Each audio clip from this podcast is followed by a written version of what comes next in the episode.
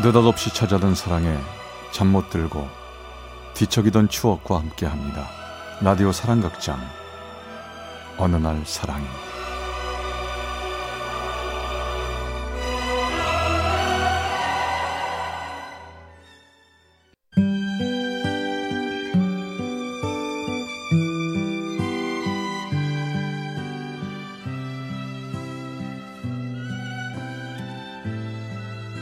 사랑의 체험수기 어느 날 사랑이 제이십육 화 빗속의 그 사람.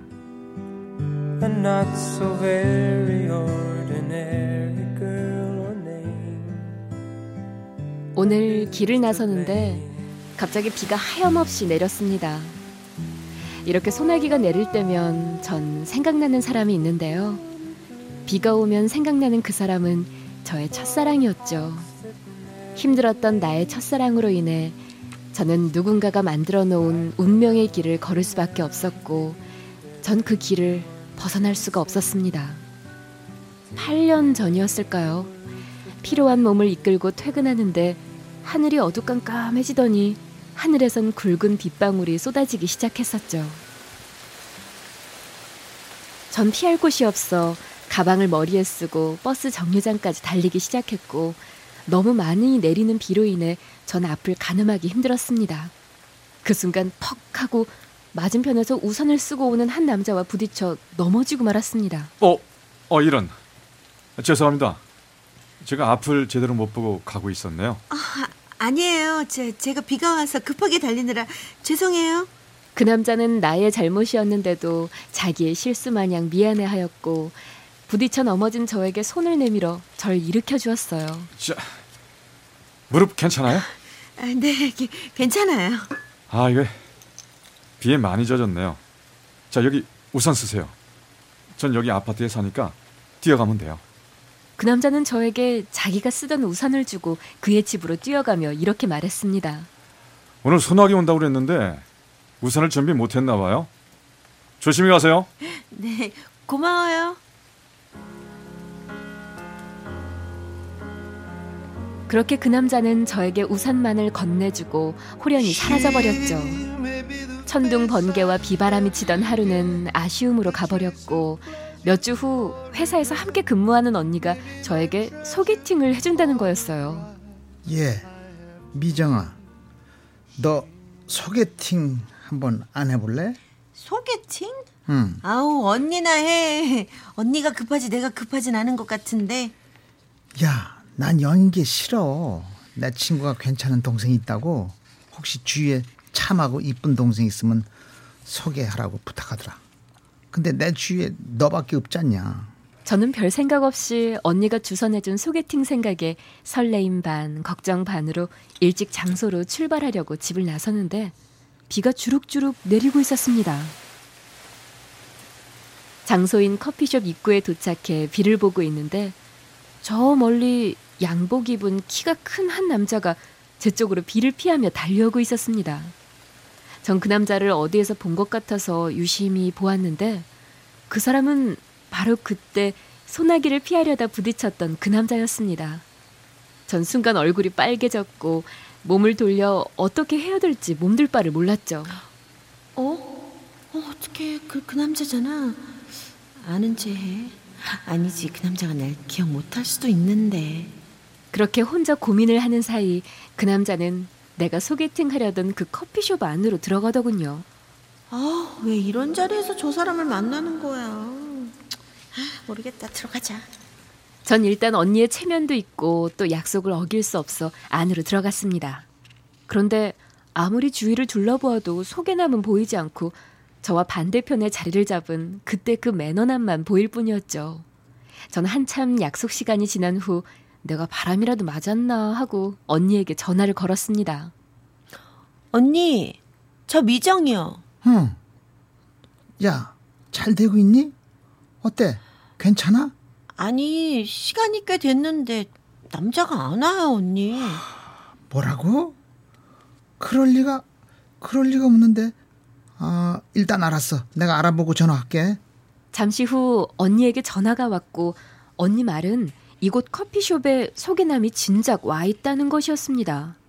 전 순간 반대편 그 매너남 쪽으로 눈을 돌렸죠. 역시나 그 남자도 홀로 앉아있더군요. 전 갑자기 전율을 느꼈고 혹시라는 느낌이 점점 강렬해졌어요. 그 순간 어느새 왔는지 그 매너남이 제 앞에 와 있었습니다. 아, 저기 송미정 씨 되십니까? 네, 그런데요. 전 이 모든 게 믿기지 않았죠. 소개남이 바로 이 사람이라니 정말 떨리고 어찌할 바를 몰랐습니다. 어? 혹, 아, 잠깐. 우리 어디서 보지 않았나요? 아! 저번 비 오는 날의 우산. 기억하시네요. 전 입구에서 그쪽 먼저 알아봤는데. 에이, 그럼 아는 체 하시죠. 근데 또 이렇게 만나네요. 참 별난 인연이네요. 그날 이후 그렇게 우린 그날의 인연으로 인해 서로에게 호감을 가졌고 시간이 흐를수록 점점 가까워져 다른 연인들처럼 평범하게 연애를 하며 만남을 가졌죠.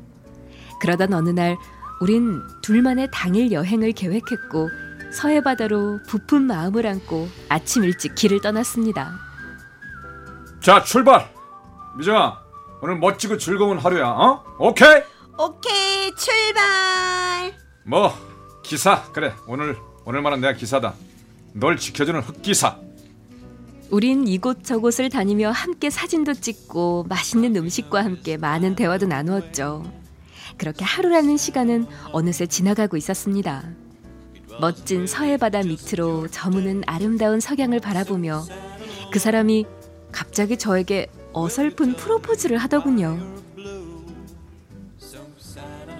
하, 정말 멋지다. 저 아름다운 석양을 날마다 너와 함께 보면 얼마나 좋을까. 음, 날마다는 곤란하다. 매일 이 풍경을 보며 살아가면 나중엔 이 아름다움이 일상이 되어버리지 않을까? 그래도 너와 함께라면 모든 게 늘 아름다울 거야. 오빠. 그렇게 사랑을 약속하며 즐거운 여행을 마치고 집으로 돌아가는 길이었습니다. 집으로 돌아가는 길이 서로를 영원히 떼어버리는 길이란 걸 모른 채 우린 그 도로를 달리고 있었죠. 구불구불하고 어두운 내리막길의 도로를 달리고 있는데 급커브길에서 트럭이 순간 중앙선을 넘으며 우리에게 향하고 있었습니다. 그 차도 우리를 발견했는지 차를 급히 틀었고 우리 차도 브레이크를 밟았지만 내리막길이라서인지 차가 미끄러졌고 우리들이 찬 차는 순식간에 그 차와 부딪혀 오, 육 미터 되는 곳으로 구르고 말았습니다. 얼마나 시간이 지났을까. 누군가 흐느끼며 제 이름을 불렀습니다. 미정아, 정신 차려. 아유, 정신 드니? 아이고, 이제 정신 차렸네. 아이고, 하나님 감사합니다. 엄마, 여기 여기 어디야? 오빠는? 응? 오빠? 같이 차에 있던 사람. 아, 괜찮아, 걱정 말고 너나 빨리 나 이거 사. 아이고, 이게 무슨 일이냐 이게. 전 괜찮다는 말이 안 괜찮다는 말로 들렸고 뭔가 일이 잘못되어 간다는 생각이 들었습니다. 사고 나고 바로 병원으로 왔는데 넌 의식이 없었고 함께 탄 그 사람도 크게 다쳐서 수술실로 들어갔단다. 아마 수술 마치고 아래층 회복실에 있을 거야. 그렇게 시간은 지나 제가 어느 정도 움직일 수 있게 되자 깁스를 한 채 목발을 짚고 전 오빠가 있는 입원실로 향했습니다. 오빠는 팔과 허리 그리고 머리까지 붕대를 감고 있었고 전 눈물을 흘리며 오빠에게 다가갔죠. 오빠도 저를 보며 놀라는지 눈가에는 눈물이 고여 있었습니다. 미안해. 내가 조금만 조심했었으면. 아니야. 이렇게 살아있으니 됐어. 전 그의 손을 붙잡고 울며 또 울었습니다. 그때 오빠의 부모님이 되시는지 저희 쪽으로 인상을 찌푸리고 저를 힐끗 쳐다보시며 다가오셨습니다. 아, 안녕하세요. 처음 뵙겠습니다.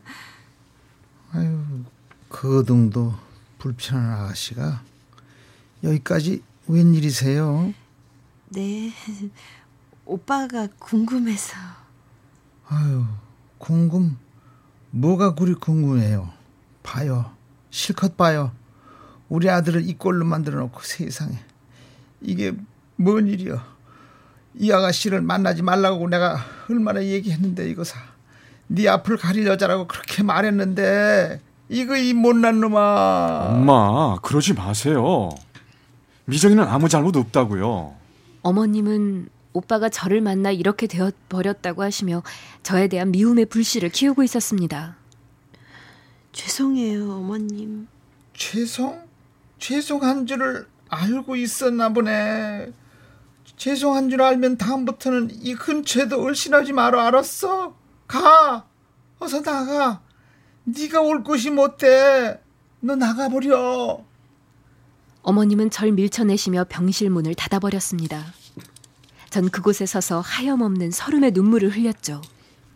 사랑하는 그 사람을 내 마음대로 만나지 못한다는 무서움에 어쩔 바를 몰랐습니다. 그 후로도 오빠 어머님의 완고하신 마음 때문에 전 오빠의 병실 주위에서만 맴돌고 돌아와야만 했고, 어느 날 갑자기 오빠는 그 병실 명단에는 없었고 다른 병원으로 옮겨지고 말았습니다. 어디로 옮겨졌는지도 알 수 없어 전화를 해보았지만 전화는 안 받고 문자만 오더군요. 미정아, 미안하다. 우리 인연은 여기까지인가 봐. 날 찾지 말아줘. 이제 난 너와 함께하기 힘들 것 같아. 미안하다.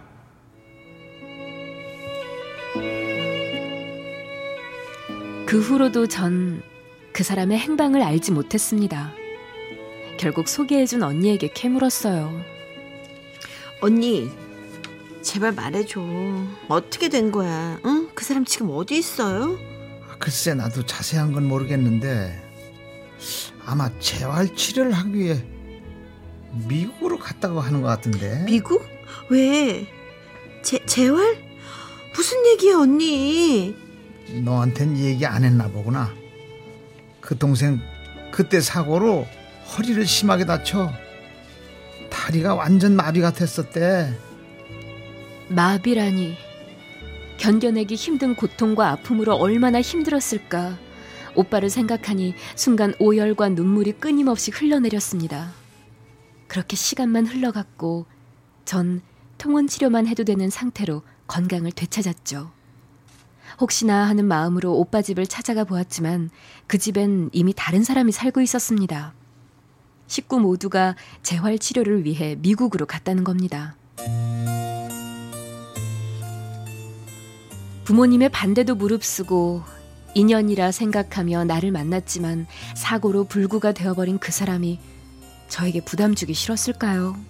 아니면 저에게 오빠의 삶을 떠넘기기 싫었을까요? 그렇게 그 사람은 어디론가 멀리 떠나가 버렸고 서로 하늘 아래에서만 존재하는 만날 수 없는 사람이 되어버렸습니다. 그리고 그 사람은 이제 제 추억 속의 한 자리에 간직하고 있습니다. 지금 전 절 아끼고 사랑해주는 사람을 만나 일 년 전 결혼을 해 행복하게 살고 있고 어디엔가 있는 그 사람도 행복하게 살기를 바랄 뿐입니다.